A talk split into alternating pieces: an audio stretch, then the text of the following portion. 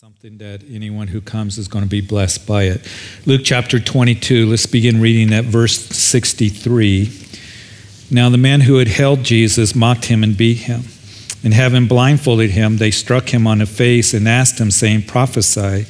Who is the one who struck you? And many other things they blasphemously spoke against him. And so we left off, you recall if you were with us in our study last week, that Peter uh, was out in the courtyard of Caiaphas, having denied the Lord three times by the second sound of the rooster. As that is taking place, Jesus is in the home of Caiaphas, and Luke here gives us very little detail of what has taken place inside the house of Caiaphas, except that he's being beaten. We know that when they get done beating Jesus, the doors of Caiaphas open up, they bring Jesus out, and as the sound of the rooster is going, Peter is cursing and swearing, denying the Lord for the third time. That Jesus looked at Peter, and Peter would leave the courtyard of Caiaphas, that he's weeping, that is, he's convulsing, he's weeping deep within his soul as he left. He thought that he had severed his relationship with the Lord forever. But we do know that it's not the end of the story for Peter. And we know that, that for the one, that as I want to encourage you this morning, that perhaps you're here and you've been distant from the Lord, perhaps even uh, denied that you've known him, because here is Peter following the Lord from a distance. He's sitting at the enemy's fire, and fear begins to grip him, and his courage and his boldness begins to fall away, and, and he is weak, and he begins to say, as they said, you know him, Jesus of Nazareth. I don't know him. And perhaps you've been through a similar circumstance. I've talked to people that have been through that, and they're fearful and, and their faith begins to falter and the boldness begins to leave because maybe they're at the enemy's fire in a place they shouldn't be. Uh, maybe they uh, are ones that have been following the Lord from a distance, but whatever circumstance leads you to where you're failing the Lord that I want you to know that the Lord's not done with you. And the Lord wasn't done with Peter. As most of you know, that Peter, who was such an incredible leader in the early church, and when the Lord came and looked at Peter at that moment, I do not believe that it was a look of anger or disgust. I believe it was a look of love. And Peter, looking at his Lord, who was black and blue and bleeding and, and spit running down his face, would see the love of the Lord for him. And it just, it got to him and he weeps bitterly. But the Lord restores Peter, as most of you know, and used him big time. And the Lord desires in your time of failure, as you weep in your heart because of that, that he looks at you with love and he looks at you with that love and that time, and he wants you to repent and return and be forgiven. And he wants to continue to use you. So, as Luke here, he then switches scene and he begins to put his attention on Jesus, who is on trial. Remember that the detachment of troops come there to the garden called Gethsemane led by betrayer Judas Iscariot. They bound Jesus up. And as we put the Gospels together, we know that Jesus would go through a series of six trials that leads him to being beaten and scourged and eventually crucified. He's going to be beaten on different occasions, even as we talk about today, as he's before the religious leaders. He's going to be beaten by the civil leaders, by the Romans, and he's going to be scourged and eventually crucified. Now, John's gospel tells us that Jesus first went to the house of Annas the high priest. And then, secondly, he comes here to the house of Caiaphas, where he's going to stand before the religious council in this illegal gathering of the Sanhedrin.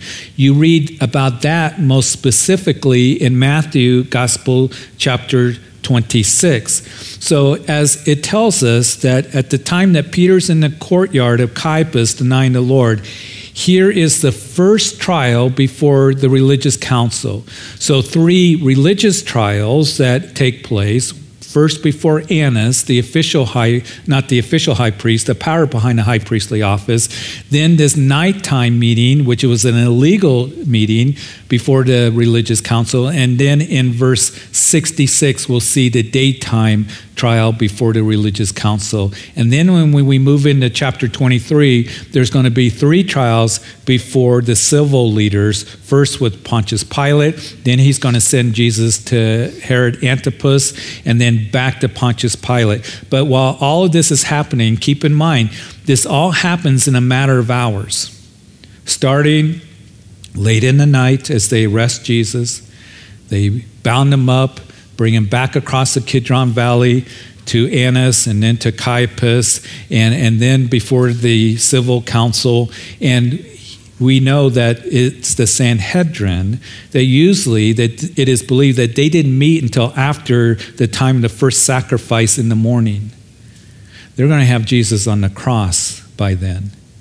And it is interesting as we consider the trials that were conducted by the religious council, and even as you look at it as he stands before the civil leaders, because we're going to see that Jesus, before Pilate, is acquitted three times, and even by Herod, but still he's unjustly scourged and crucified.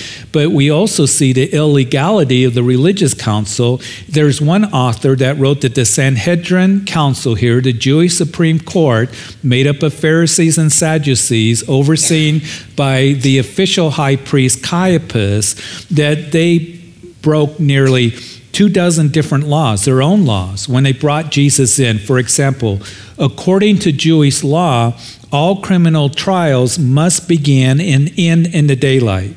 So, this second trial that the council has uh, is going to begin in verse 66 as it was day. That trial was necessary because they knew that this first one here that we just read about that that jesus is being beaten at that that's uh, illegal to have that. It's taking place in the middle of the night uh, according to Jewish law, all criminal trials must begin and end in the daylight. Secondly, according to Jewish law, only decisions made in the official meeting place was valid. So that trial at night at Caiaphas' house was illegal because it was taking place at his house, and they pronounced him guilty, which was illegal. And according to Jewish law, criminal cases could not be tried during the Passover season. So there's many other laws and rules and regulations that I could uh, give to you that they end up breaking and violating when they're trying Jesus. Now remember earlier in the chapter when they arrested Jesus in the garden that he said to them, "This is your hour." Because some of the chief priests and the scribes and some of the council members came with the detachment of troops. And Jesus said to them, This is your hour, the power of darkness, and it is a dark hour indeed in what has taken place here. So as we look again at John's gospel, making mentioning of that, that the first trial was at the house of Annas. Now, Annas is the father in law of Caiaphas, and sometimes people get confused. Is Annas the high priest or is Caiaphas the high priest? Are there two high priests? Here's the thing historically that we need to keep in mind that Caiaphas is the father in law of Annas, and Caiaphas was the official high priest that year, according to John chapter 18, verse 13. And, and John, he writes that, that as we see that Jesus is bound up, he would first then go to Annas. But what is interesting when they bound Jesus up, that there's one commentator that would say and comment on that, that imagine this, that the Creator is being bound by the creation and the omnipotent one being bound by ropes. And Samson was able to break those ropes that bound him. How much more was the Son of God able to break uh, any ropes that had him bound? And you know the saying that really it wasn't the ropes that kept him bound, it wasn't the nails that kept him up on that cross. It was his love for you, for you specifically. And they went to Annas' house, first of all, because as we've talked about in our previous studies, that Annas being the power behind the high priestly office. You say, how did that happen?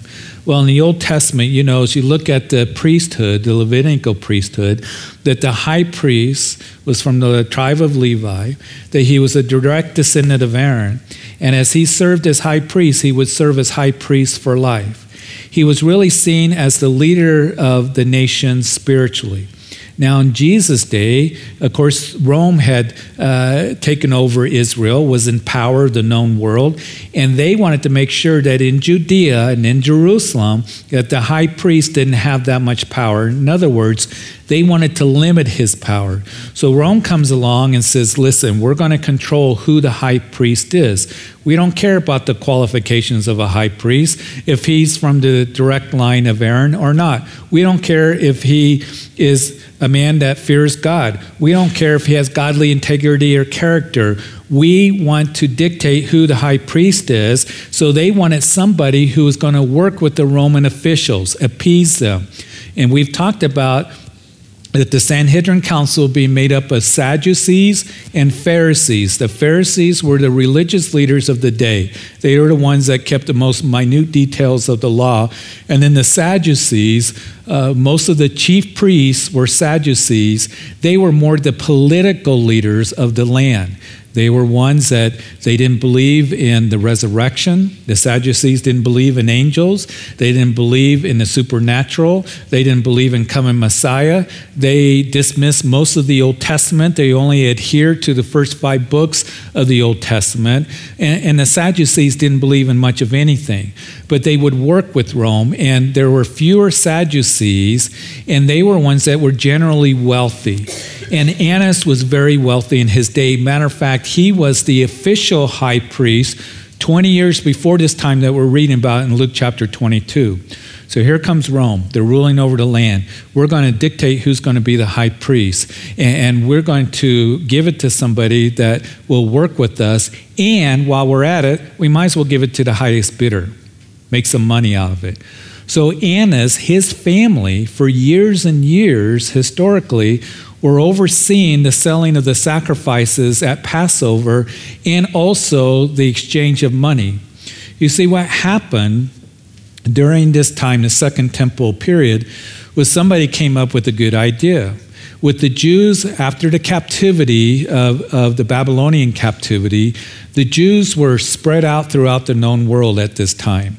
And so you had Jews that were living in the area of Persia and also of Babylon, in that area of Asia Minor, in northern Africa. For somebody to come and celebrate the Passover, first of all, they would spend life savings doing that. Travel was very difficult, it was very slow. But even if you were coming from, you know, not far from Jerusalem, to bring a sacrifice, an animal, wasn't very practical. So, someone initially, the priest said, Why don't we do this? Why don't we have some pre approved, you know, lambs and doves that uh, are uh, available for people when the worshiper comes and the pilgrim comes? That they're able to buy that pre approved, already inspected animal, and it was a good idea. But what happened over time, it became corrupt. And Annas and his family was overseeing the selling of the sheep and the doves and the exchange of money. Because if you came from Rome and you had Roman coinage with the emperor's image on it, remember Jesus said, Whose image is on it? Well, it's Caesar's. Give to Caesar the things that are Caesar's, but to God the things that are God. You see, the priest would not accept that money. It's blasphemy and no good. So you had to exchange it. That's why they had the money exchangers. If you came from Ethiopia, from you had coinage, coinage that was from, you know, that had minted on it the image of Candace, then you had to exchange that. So here is Annas and his family and the chief priests that are making a killing off of the people that they're, they're selling the animal sacrifices at a high price. Price. They, they exchange of money. They, they were making a lot of money, ripping the people off, is what they were doing. And Annas, who was very rich, when Rome said every few years that we're going to get a new high priest, he was able to pay off the Romans to keep the priesthood, the high priest office in his family. Five of his sons historically became the official high priest. Caiaphas, his son in law, is the high priest this year. After Caiaphas, we're going to see that Annas, his uh, grandson, becomes the high priest. So all this is going on. So Annas really the power and influence of the high priest's office. And what did Jesus do a few days before he stands before Annas? You know what he did. He comes into the temple and he cleansed the temple. He drove out those who were selling the sacrifices and overturned the money changers' tables. And, and he did that not only once, he did it twice in his ministry. You got to remember that in the Gospels there was two cleansings of the temple. The first time in John chapter 2 that Jesus came in his early ministry. He comes to Jerusalem, he cleanses the temple, and he rebuked the religious leaders publicly. He said to them that you've made my father's house a house of merchandise. And he said, Destroy this temple, I'll raise it up in three days. We know that this cleansing of the temple that the synoptic gospels record, right a few days before this, that Jesus, as he rebuked the religious leaders, again, driving out uh, the sacrifices and those who uh, exchanged money, overturned the money changers' tables, and he would rebuke the religious leaders, and he would say to them at that time that you made my father's house, which is a house of prayer for all the nations, into a den of thieves. So the religious leaders, particularly the chief priests, they are very angry and furious with Jesus but especially Annas. So he wants to see Jesus first. Annas asked Jesus about his doctrine and his disciples. And Jesus answering said, I've spoken openly, and in secret I have said nothing. And at that time, the, one of the servants or one of the officers of the high priest struck Jesus, as John's gospel records, and says, Do you, you know, answer the high priest that way? And that word for struck is a word that refers to, to, to flay off the skin. It wasn't just a slap, it was a punch. It was a hard blow that would do physical damage.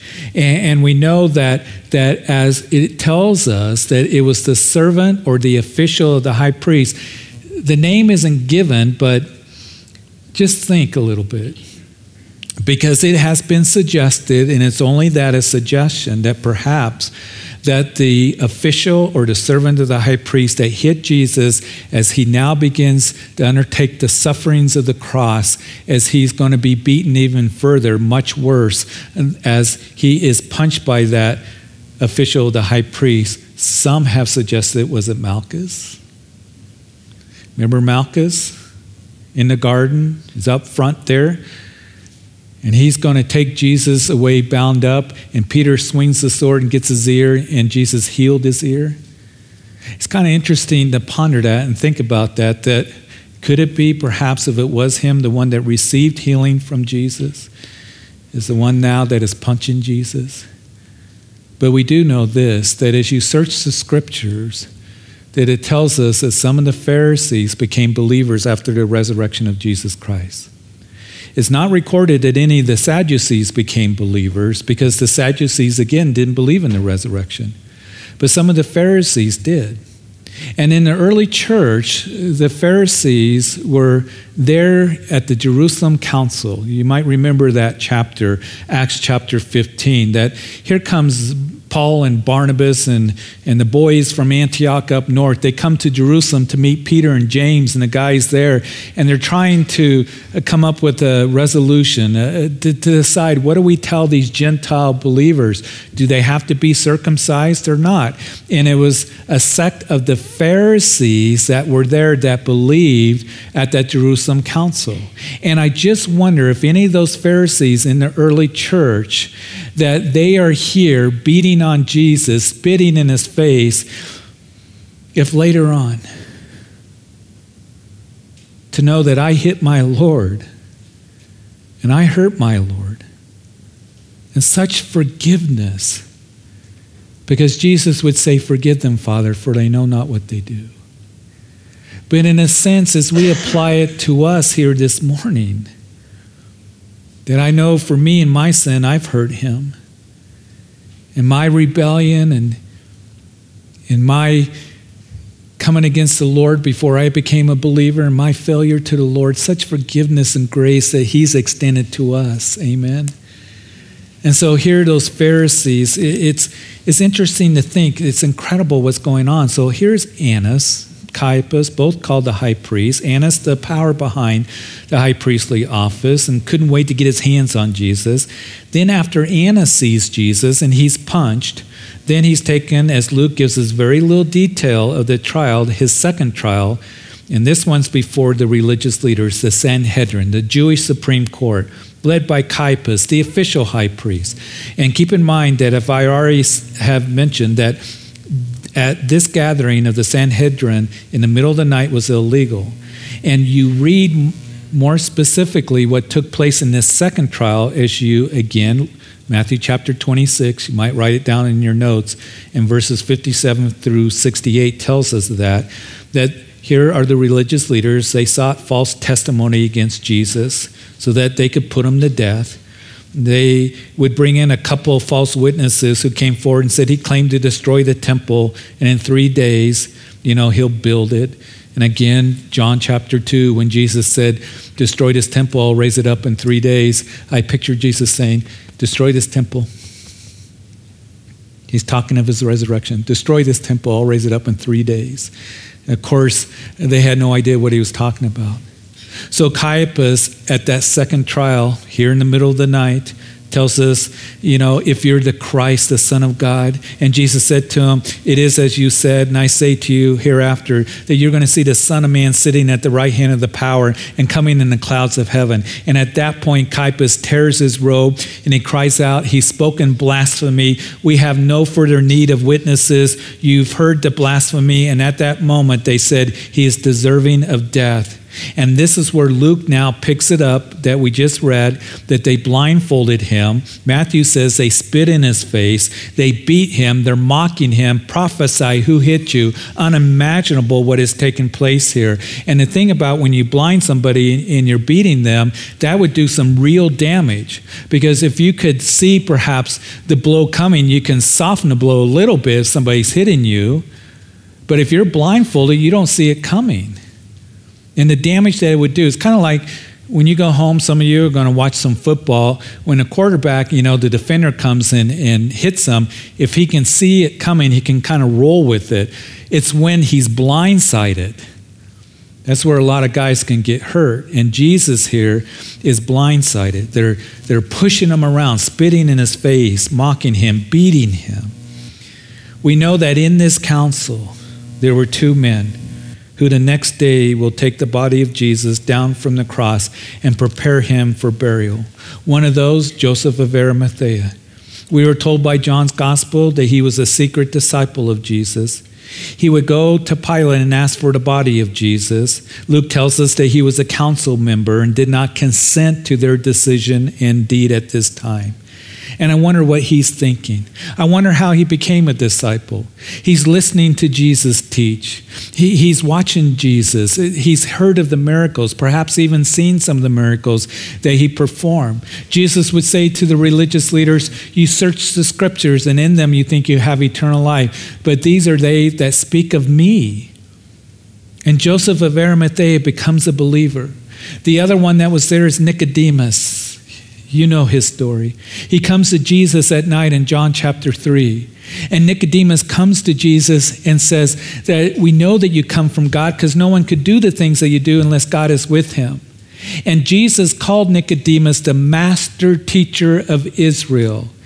Nicodemus was one that dedicated his life to teaching the most minute details of the law, all about the sacrifices. And Jesus turns to Nicodemus and says that if you want to see the kingdom of God, you must be born again. And it floored Nicodemus. And he's struggling with this. What do you mean, be born again? And Jesus went on to tell Nicodemus just as Moses lifted up that serpent in the wilderness, Nicodemus knew what he was talking about. He's referring to the book of Numbers. Just as Moses lifted up that serpent in the wilderness, so must the Son of Man be lifted up. And I just wonder what Joseph and Nicodemus are thinking as all of this is taking place the sufferings of Jesus, being beaten and being scourged and, and being lifted up on that cross. That they're wondering the scriptures are being fulfilled right before our eyes of David, who wrote a thousand years before this in Psalm 22, that they pierced my hands and my feet. And as he speaks about Jesus' death on the cross, they must be thinking about Isaiah in Isaiah chapter 50, verse 6, that I gave my back to those who struck me, my cheeks to those who plucked out the beard. I did not hide my face from shame and spitting. Isaiah goes on to write in chapter 52 so his vintage, that is, the suffering Messiah, his appearance was marred more than any other man, in his form more than the sons of men. And then in Isaiah chapter 53, he was despised and rejected by men, a man of sorrows and acquainted with grief. And we hid, as it were, our faces from him. He was despised, and we did not esteem him surely.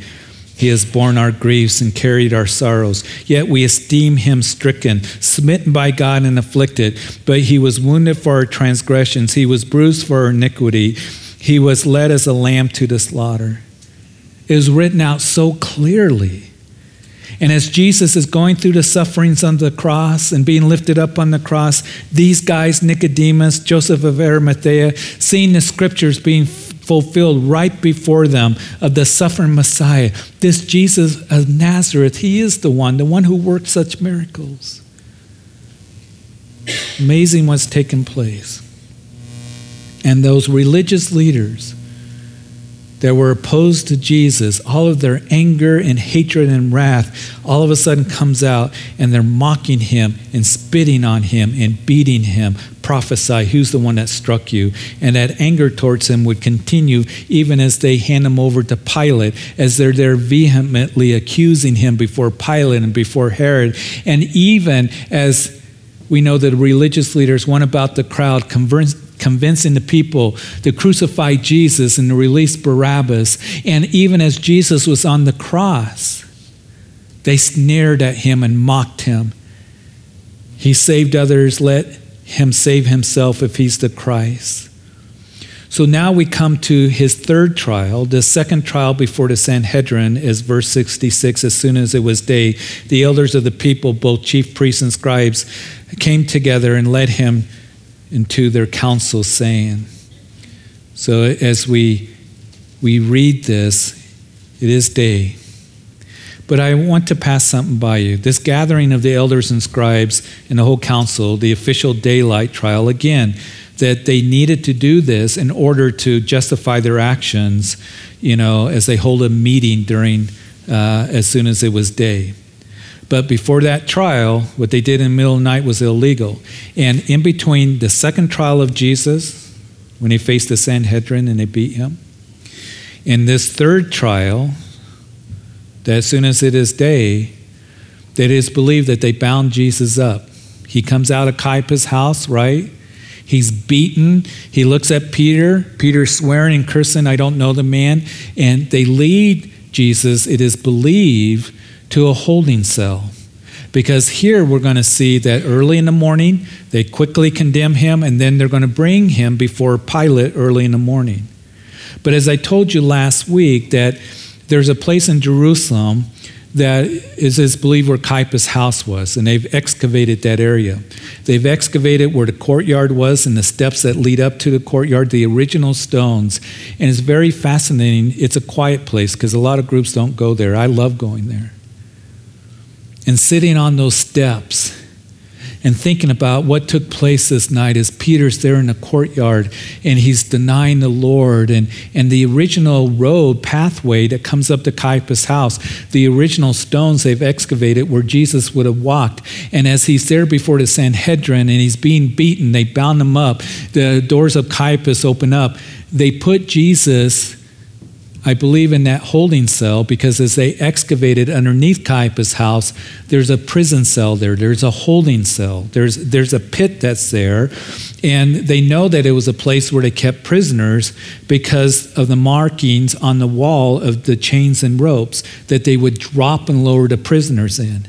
And that's where Jesus would be for an hour, two hours before he's brought here in verse 66. When it is daytime, they would pull him out of that pit, and there would be the official meeting of the religious council condemning him once again.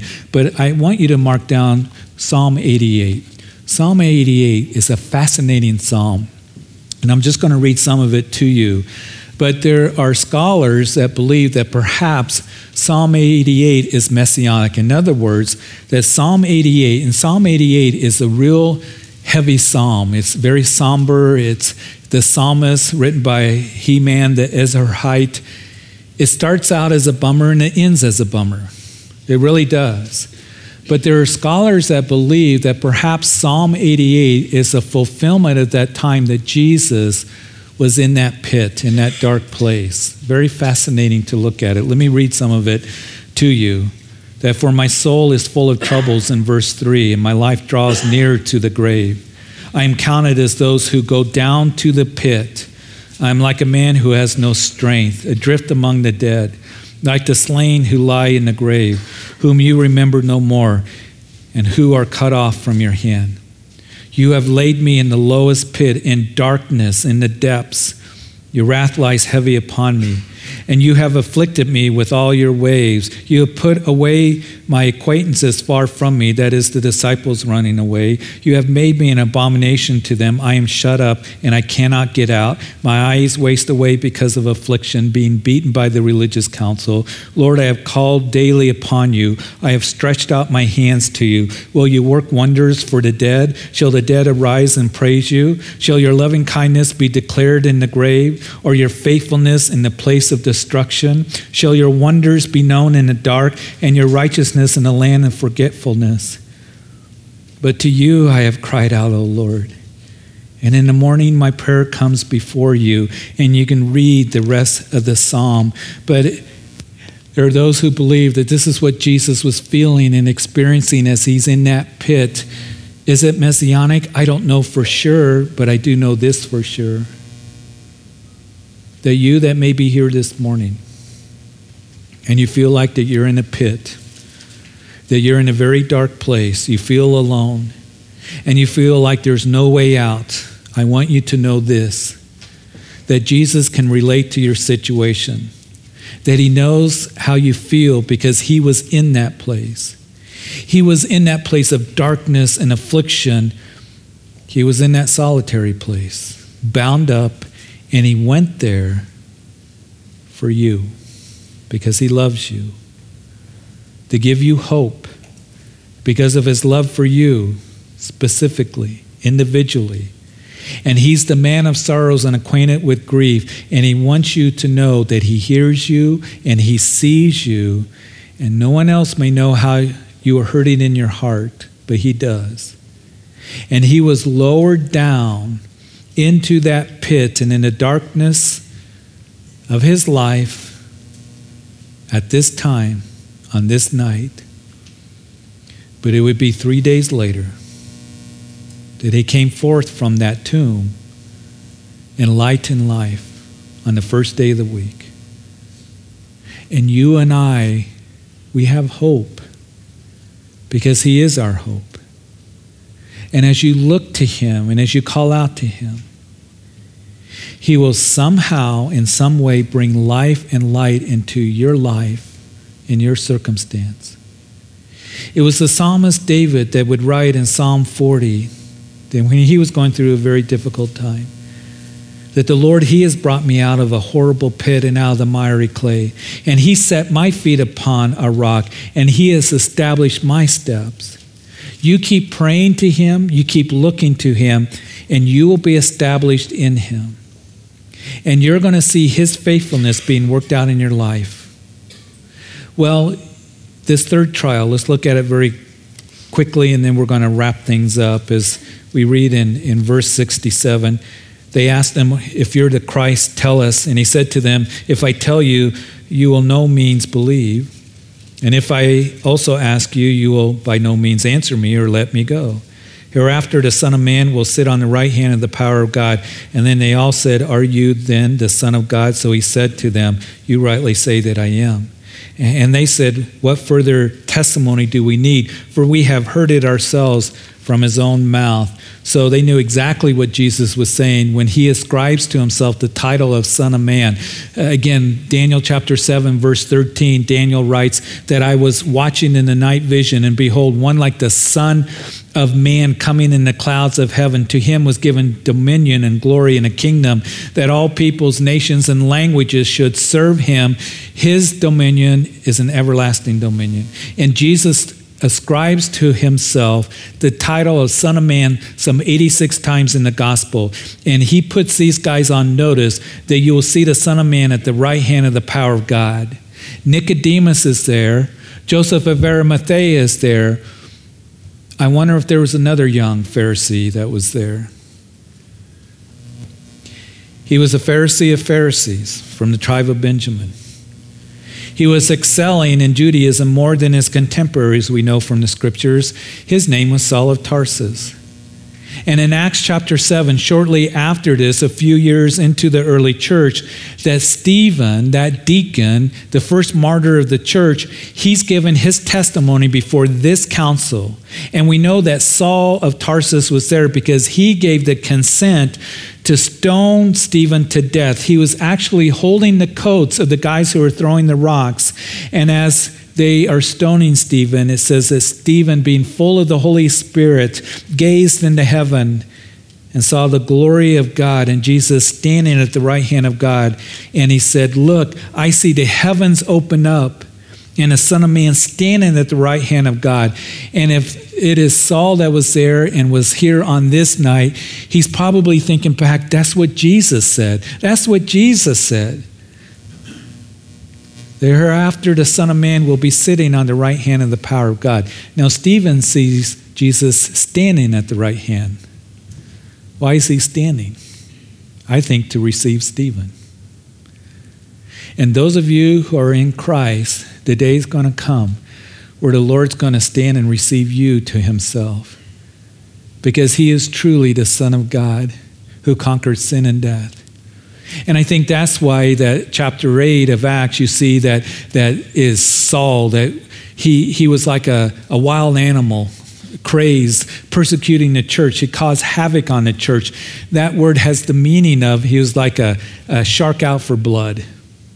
And he persecutes the church. And then in chapter 9, as he meets the Lord on the road, that the Lord says, Saul, Saul, why are you persecuting me? It must be hard to kick against the goads you know you've been convicted that I am real and the Son of Man is at the right hand of God the Father. There may be some of you that are here that you're kicking against the goad.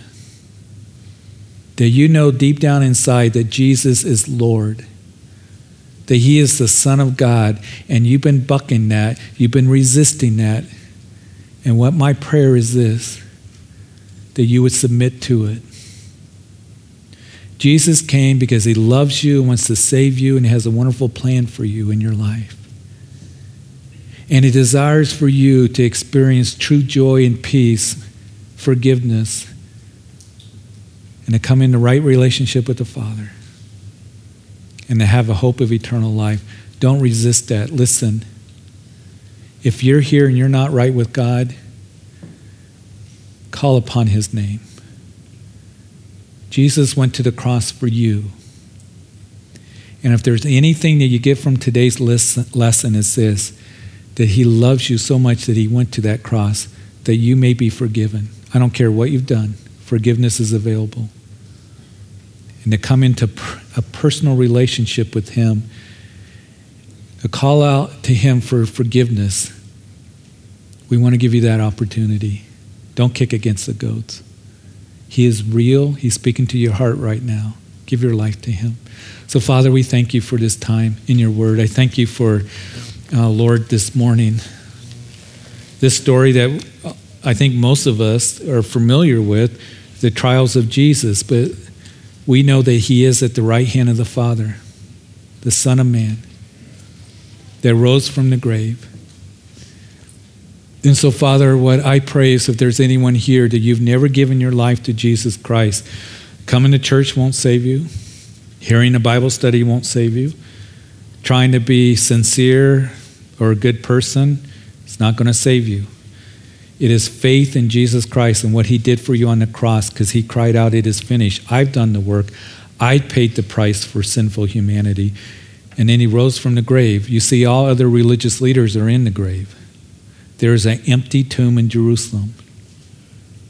And he proved that he's the Son of God who rose from the grave and conquered sin and death. And he loves you.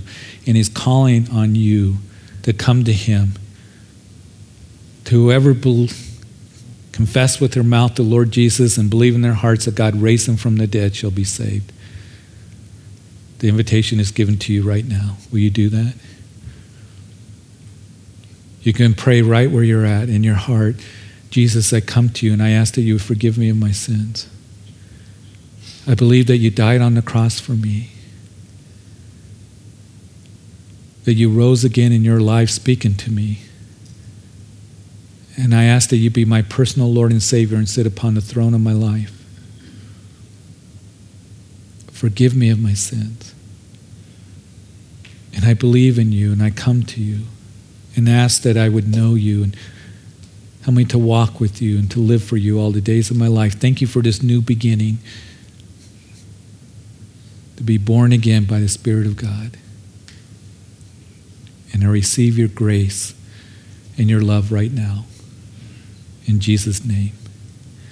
And listen, just while we got a minute, while I can see you here in this sanctuary. I know there's others in the coffee shop and listening on live stream, listening later on the radio. But if you're here, you've made a decision for Christ, will you just put your hand up? I want to pray for you. Anybody at all at this time at this service? And I'm not going to prolong it, but we give this opportunity at our services. Anybody at all at this time? Okay. Father, there may be those that I don't know, and I know there have been those this morning that have made decisions for Christ. And so, Lord, I thank you for that. And I thank you for, Lord, as we go through the pages of Scripture, that this, again, account of Jesus suffering for us would really impact us, especially as we enter into the holiday season knowing as we talk about peace and goodwill and thanksgiving that we as Christians can truly have that because we belong to you and because Jesus was born for a purpose to come and die for us. Lord, I pray you bless everyone here as we go our way. Bless our week. Help us to be a light to others. And Lord, to follow closely with you. And it's in Jesus' name that we pray. Amen. Amen. God is good. Would you please stand?